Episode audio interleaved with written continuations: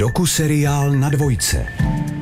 Dnes uslyšíte podcastovou sérii Hořím. Já jsem se ráno dívala na tvůj Facebook a vyskočila tam na mě úvodní fotka, kde máš citát od Gandhiho, služba, která je poskytovaná bez radosti, nepomáhá ani tomu, kdo ji poskytuje, ani tomu, kdo ji přijímá. Proč jsi tam tuhle fotku dal? Protože je to pravda. Pravda, kterou se strašně málo lidí řídí a je to strašně špatně. Lidi jdou něco dělat jenom protože musí a vůbec v tom nehledají nic, co by jim mohlo něco dát z toho, že musí. Jak pečovat a nevyhořet. Hořím. Podcastová série Simony Bagarové na dvojce.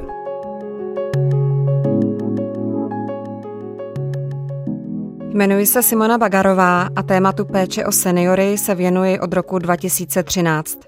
Osobní zkušenost s prací v domově seniorů mi ukázala, jak náročná, ale také důležitá pečovatelská práce je. Narazila jsem na věci, které bych ráda pomohla změnit. Před pár lety jsem založila organizaci Mila, která se snaží o to, aby bylo dobře seniorům i těm, kteří o ně pečují. O pěti nejlepších pečujících, které jsem zatím při své praxi potkala, jsem napsala knihu Hořím. A ráda bych vám je představila i v této podcastové sérii. Věřím, že přinese nejen inspiraci pro profesionály, ale také povzbuzení pro ty z vás, kdo pečujete o své blízké doma. Jak pečovat a nevyhořet. Hořím. V dnešní epizodě vám představím pečovatele Dominika. Je mu 26 let a je to nejmladší pečovatel, kterého jsem kdy potkala. Dominik je rebel s velkým srdcem. Často říkám, že mi připomíná hrdinu z filmu Nedotknutelní. Pečovatele, který svým nekonvenčním přístupem dokázal muži, o kterého se staral, dát pocit, že ještě pořád žije.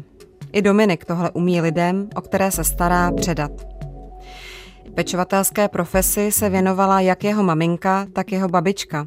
A on sám byl už na základní škole někým, kdo má sociální cítění a zastává se slabších. Já jsem byl taky trošku grázl, já neříkám, jako, že jsem byl zrovna hodnej, ale většinou prostě jsem se zastal té menšiny před těma zlýma lidma v podstatě. Jako. Jednou jsem dokonce jednoho kluka pověsil na věšák na bundy za mikinu, protože byla tam jedna taková tlustá holka a on jí zatáhl židli a ona se praštila hrozně jak sedla. No tak jsem v tom měl taky ředitelskou dudku, ale stál jsem si zatím, že jo. Já jsem se moc jako nerozčiloval, vždycky když jel, tak to takhle jako dopadlo no většinou. I moje babička, i moje máma vlastně dělali tuhle práci. To, že tam dělali, jsem si vlastně uvědomila, když jsem to začal dělat. Mě nic neinspirovalo. Takový volný pád někam a tam jsem se chytil. Když jsi byl třeba malý, brali tě někdy sebou do práce, do těch zařízení, kde pracovali? Jo, občas babička, když jsem byl malý a když máma tam pracovala, tak už jsem vlastně byl skoro no, dospělý, bylo mi třeba 15 vejš, takže jsem tam přišel dvakrát, třikrát třeba na návštěvu a pak ne už zas. Tak vzpomeneš si na nějaký pocit, který jsi měl, když jsi v těch 15 třeba přišel za mámou do domova seniorů? Máš nějakou vzpomínku s tím spojenou? On to byl vlastně domov seniorů, ale byli tam třeba dva, tři lidi na patře, kteří jakoby byli na tom hůř. A byla tam jedna paní a ona byla strašně zlá na všecky, ale nosila furt takový růžový sponky a máma jí říkala princezno A já jsem jako nevěděl proč, no to ona, ona to má ráda, když jí říkáš princezno. A ona byla Bára, myslím, tak Baruško. A já jsem jako říkal, to je prostě hezký, jako tohleto. Říkal jsem si, není to neúctivý. Občas mám takový, jako že nějaký morální postoj k tomu, jestli je to dobře nebo to je nějaký takový špatný. Ale jako proč je to špatný, že jo? Když ten člověk je v tom šťastný, tak proč mu říkat paní Nováková, když můžu říct princezno, když to má ráda.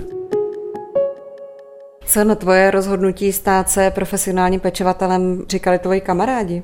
Protože v takhle mladém věku se rozhodnout, že budeš pečovat o starý lidi, je při nejmenším nestandardní. Jaký reakce byly ve tvém okolí? Tak já tím, že jsem skončil takový ten horší život, ztratil skoro všechny kamarády, ale ty, co zůstali, tak ty do teďka říkají, dobčáku, ty vole, my jsme to nedali. Ty prostě, já, mně to nepřijde jako by těžký, jsem občas unavený, nebo občas taky nemám náladu. Nejradši bych ráno nevstával a nešel do práce, ale v podstatě to pro mě není nic těžkého. To můj koníček i trošku a tohle prostě jako by nedokáže spousta vrstevníků jich pochopit. A já zase nedokážu pochopit, že dokážou chodit do fabriky, dělat šroubky. Třeba.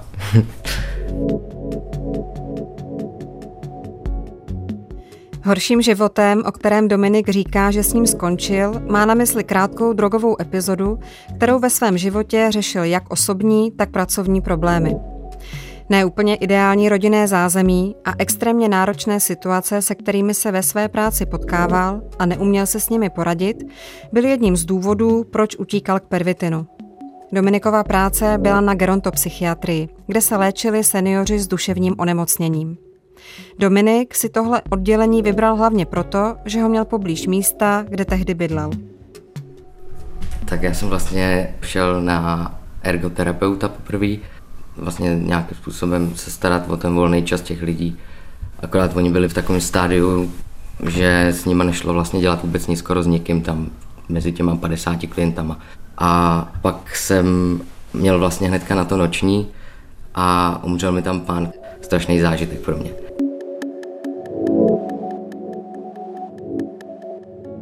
Cítil jsi hned, když jsi nastoupil do toho zařízení, že to je práce pro tebe? Jo, právě jsem jako cítil, že tahle komunita těch lidí nebo tahle práce je pro mě akorát, jsem věděl, že nechci skončit u toho, že budu chodit do práce od sedmi do sedmi jenom proto, abych tam byl, ale proto, aby to mělo nějaký smysl, aspoň do budoucna. Jo, věděl jsem, že mě to naplňuje, ale nevěděl jsem, že zrovna skončím úplně takhle u těch starých lidí. Myslel jsem, že třeba ještě zkusím u dětí postižených, což jsem zkusil teda, ale nezvládl jsem to psychicky, tak je to takový těžší se srovnat s tím, že ty lidi nemají vůbec nic za sebou a jsou tam, kde jsou, než s tím, že ty lidi prožili život a teď už my prostě jenom zlepšíme ke konci. To, co Dominik zažil mezi pacienty na gerontopsychiatrii nebo u postižených dětí, by bylo velkým soustem i pro dospělého člověka. Natož pro tehdy 18-letého kluka, který nemá pevnou půdu pod nohama. A právě tehdy vstoupil do jeho života pervitin. Jak sám říká, drogy nikdy brát nechtěl, ale byly snadným únikem ze situací, se kterými si vůbec nevěděl rady. Tak já jsem vlastně na chvilku, nebyl to teda dlouhý čas, spadnul do drog do pervitinu a vlastně tím, když jsem se od toho odpoutal, tak jsem ztratil skoro všechny okolo sebe. A musel jsem, v teď už to vidím od svém času.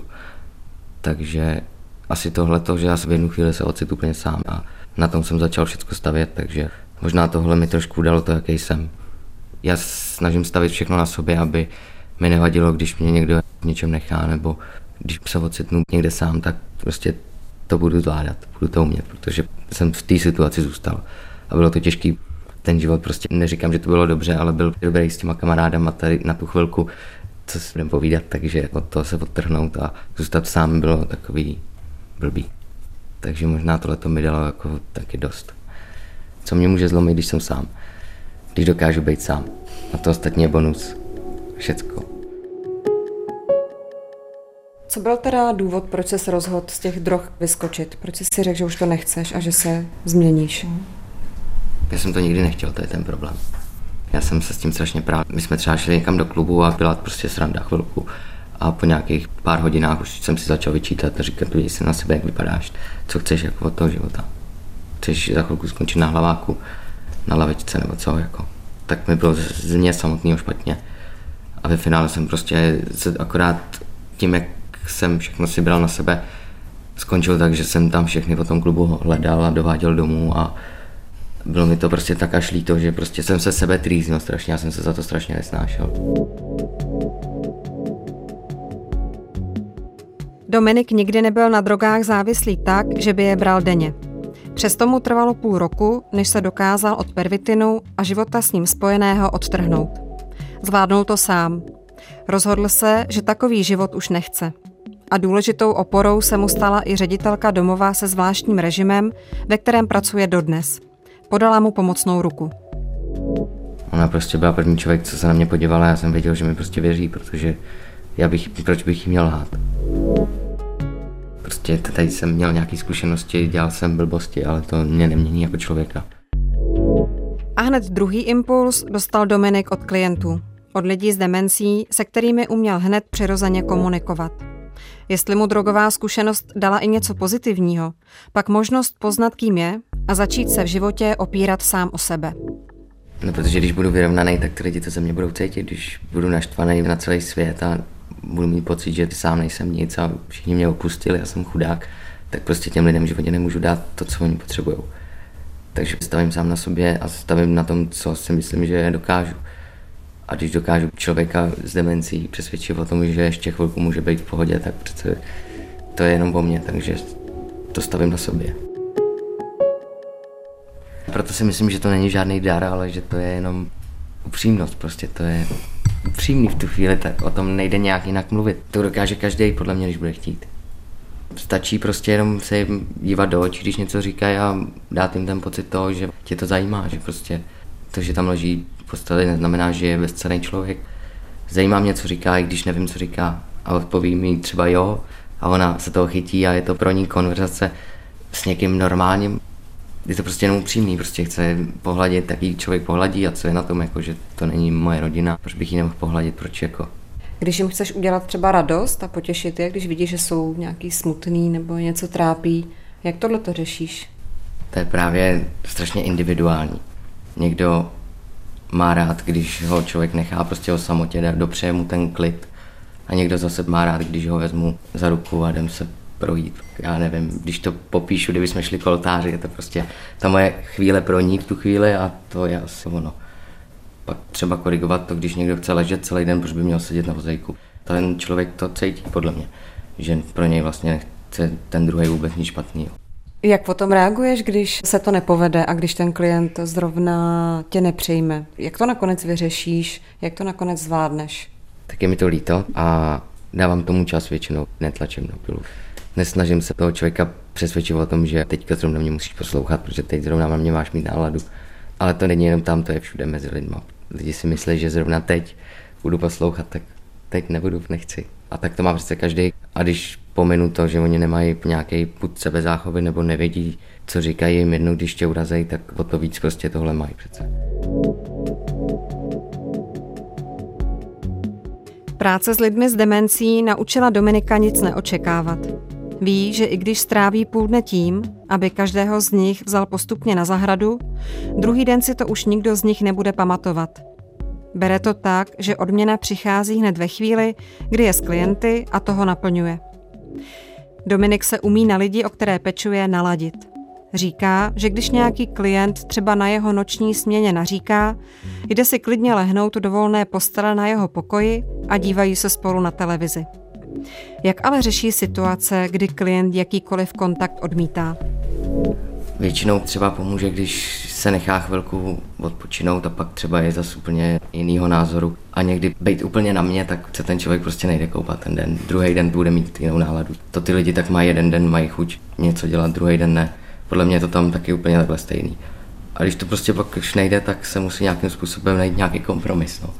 Nebo já jsem třeba i jedný paní pouštěl ve sprše Elvise, protože ho měla ráda. Nechtěla se vůbec chodit koupat, ona teda si nechtěla ani sednout z postele, nic. Tak jsem se jí zeptal, co má ráda za hudbu, ona mi to říkala a šli jsme si to pustit do koupelny. A sprchovali jsme se u toho. A ona mi u toho ještě říkala, klidně se taky svlečte. A já, ne, to je dobrý. Vykoupu vás a pojedeme. tak to občas se mi taky starou takové věci. Zrovna včera paní mě tahala do postele, když jsem jí chtěl dát do postele přikrýt večer, tak mi říká, pojď, pojď za mnou. A já nemůžu, musím ještě pracovat, já přijdu. ona, no ale přijdeš. Kolikrát se mi stala i situace, že třeba člověk chtěl utít to tam a nikdo prostě ho nebyl schopný přesvědčit a se mnou ta paní odešla normálně. Jenom protože jsem v tu chvíli stál na její straně, dokázal jsem ji asi pochopit, nebo nevím. Jednou jsem tak upřímně, jak jsem cítil, tak jsem mluvil. A ona najednou prostě se toho chytla, tak to mám ze všema. Nedokážu popsat proč, nebo jak to, nevím. To byla jedna paní, tam chtěla, bylo jí 98 let, prostě s těžkou demencí a chtěla někam za rodinou, prostě sedla si nahoře na patník a jeli tam sestry, i pečovatelé, nakonec i doktor, přijeli tam s vozejkem, snažil se jí domluvit, nic se nedělo, pak jsem šel kouřit a viděl jsem je, tak jsem jako tak na ně koukal, tak jsem tam zkusil jít a říkám, taky nemůžete přece na vozejk, ne, když ona prostě nechce. Tak jsem si sedl vedle ní a říkám, tak pojďte paní, půjdeme na kafe, vyprneme se na ně.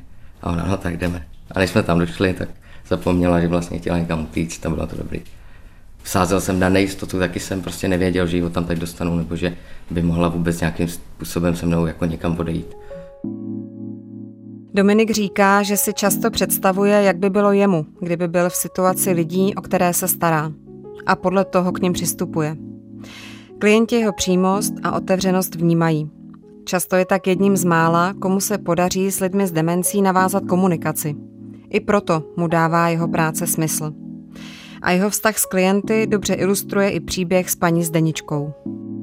Já jsem s ní jednou byl na výjezdě v Kolíně a ona prostě furt chodila, ona nebyla schopná minutu posedět. A teď tam byla plná čekárna a čekali jsme tam na nějaké vyšetření. Pět minut tam chodila, já jsem tam lítal za ní, protože měl jsem jenom dvě housky a ona už je snědla, takže u toho jenom zůstala sedět, jinak jako ne. Takže tam chvilku chodila, pak nás všichni pustili před sebe a vešli jsme do té ordinace a tam stál nějaký doktor a asi čtyři sestry okolo něj. Zdenička se rozešla proti něm a oni všichni se rozstoupili. Plně jak kdyby, já nevím co ona totiž, jako když šla, tak to vypadalo, jak když vás chce přejet. No a já jsem prostě v tu chvíli řekl Zdeničko a ona se na mě tak podívala a vlastně nikoho neposlechla, jenom když já jsem řekl Zdeničko, tak i na zahradě venku v Dobravčicích, tak ona se tak otočila, podívala. Tak asi tím prostě, že mi dala jako najevo, že jsem jiný pro ně. Mm-hmm. To možná je ten popis, prostě dají mi najevo, že vnímají to, že to má nějaký smysl. Dělat to i pro lidi, kteří si ostatní myslí, že to smysl nemá. Mm-hmm. Tvoje práce je hodně spojená s tématem vlastně smrti nebo i rozpadu osobnosti u lidí, kteří trpí demencí. Ne vždycky to jsou úplně veselí příběhy a lidi, kteří profesionálně pečují, to musí nějak zpracovávat, aby se z toho nezbláznili. Jak si tady ty negativní a smutné situace zpracováváš ty, aby si se nezbláznil? Já nevím, jakoby, jak smutný situace to je. Přirozený. Já třeba i tohle si občas jako začnu vyčítat, ale ve finále je to asi správně. Třeba když ten člověk žije nějaký čas tam se mnou, třeba ta paní Petková v Doubravčicích, tak jsme si povídali spoustakrát tam na kafi, že byla baletka v Národním divadle a byla i takový typ člověka, taková uvolněná, prostě fajn. A jednou se mi stalo, že jsem seděl v práci a přiběhla z jedničky jedna paní, že tam umřela paní Petková, že to sama nezvládne. A v tu chvíli, když jsem ji viděl, tak pro mě už to prostě nebyla paní Petková, pro mě to prostě bylo důstojně toho člověka připravit, aby odjel.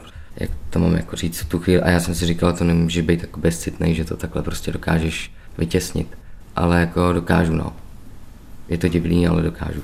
Občas je mi to líto, ale kdyby to tak nebylo, tak se z toho člověk asi zblázní.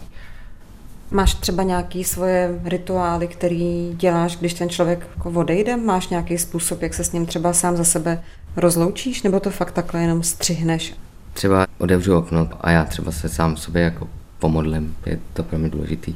Ale nemusí to nikdo vědět, je to pro mě, tím to dokážu všecko jakoby nechat být, aby ta duše odešla. Že bych se modlil pod křížem, to jako ne, ale je to něco, čemu věřím já, prostě nějaká moje víra. Jak zvládáš situace, které jsou spojené vůbec s tím lidským tělem, s tím, že musíš ty lidi přebalovat, uklízet po nich nejrůznější věci?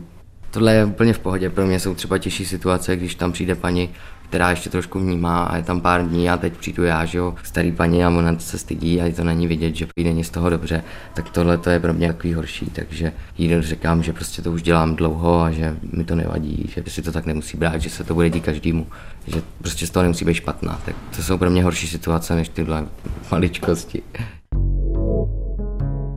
Dominika práce s lidmi s demencí opravdu baví. Jak sám říká, baví ho lidi zkoumat a přemýšlet, co se jim honí hlavou. Příběh o Elvisovi, který hraje v koupelně, jsem poprvé slyšela před třemi lety a hned jsem věděla, že Dominik patří mezi pečovatele, kteří umí vnímat klienty individuálně. Mezi pečovatele, kteří se dokáží zastavit a zamyslet nad tím, co by člověk, o kterého pečují, potřeboval. A že si tu práci dá i u lidí, kteří v důsledku demence přišli o část své osobnosti. Přemýšlí o tom, co měl takový člověk rád v mládí a hledá cesty, jak třeba právě oblíbenou hudbu zprostředkovat i teď. Já si občas řeknu, co by si chtěl, kdyby to bylo opačně. Tak někdy, já nevím, jak to mám říct, prodám jim trošku svého mládí nebo ty síly prostě. To, že tam leží v podstatě neznamená, že je bezcený člověk. Třeba včera paní říká, pojď sem, dej mi pusu, no, tak si dáme pusu na tvář a ona je šťastná je to prostě jenom upřímný, prostě chce pohladit, taký člověk pohladí, proč bych ji nemohl pohladit. Jakou roli hraje v tvojí práci humor? Hodně velkou. tam prostě musí být. To je podle mě chce 90% lidí, co tam leží, to je pro ně důležitý. Myslíš si, že i lidi, kteří jsou v nějaké pokročilé fázi demence a už třeba nekomunikují ani nevědí, co je za den, že i pro ně je ten humor důležitý? Pro ně je nejvíc důležitý. Co jsem teda aspoň poznal, tak cítí základní nějaký pocity, jako je radost, smutek, to podle mě dokážou nacítit. Proto tak dokážou reagovat na mě, protože já si nehraju na něco víc, tam jsem tak jenom člověk a taky by mi to udělalo radost. Co je to hlavní, co ti tahle ta práce dává? Já se skrz tu práci hodně dokážu poznat, nebo poznávám se hodně víc a víc pořád. Že si vlastně těma určitýma situacema představuju, jak reaguju, jak reaguje někdo jiný a tak si dělám nějaký srovnání. Mně to pomáhá i mně to pomáhá ta práce. Změnila tvoje zkušenost s prací se starýma lidma, tvůj vztah k životu, ke smrti nebo ke stáří obecně? Určitě můj vlastní pohled na život. Více vážím věcí, co jako mám okolo sebe nebo můžu mít. Když pak vidím přesně to, že tam musí být celý den zavřený a už si nic dál nebude, tak občas si to uvědomuju, že si lidi neváží toho, co mají prostě vůbec.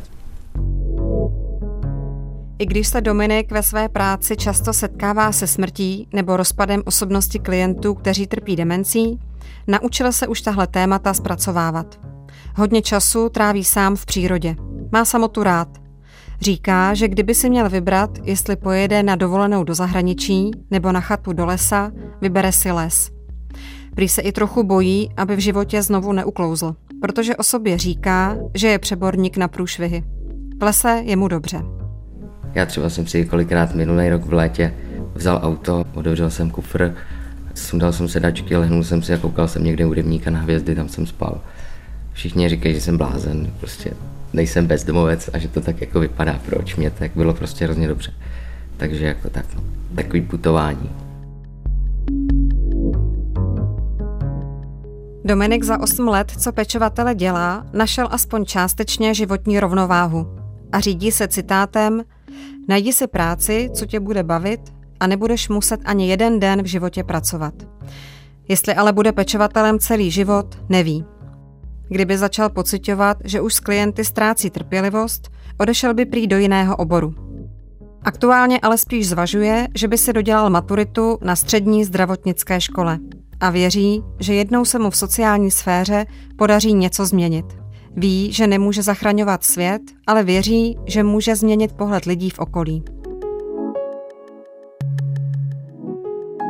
Dostala jsi někdy nějakou radu od nějakého klienta, kterou se řídíš už další dobu, která ti vždycky pomůže v nějaké těžké situaci? Dostal, no. Ty paní, jak jsem mi pouštěl toho Elvise, tak jsem jednou říkal, že už jako toho mám dost, že na mě všechno padá a ona mi říká, tak to nechte plynout. A já, to je tak těžký, ona, to je tak lehký. Tak tím se jako tak trošku řídím. To mi pomáhá hodně.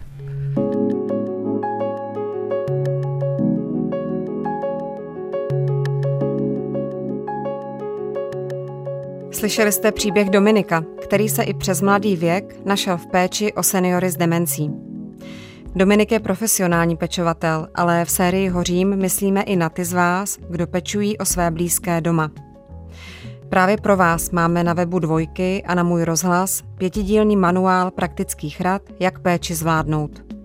Dozvíte se v něm třeba to, kdy a kde si říct o pomoc a jak poznat ten správný domov pro seniory, pokud ho potřebujete.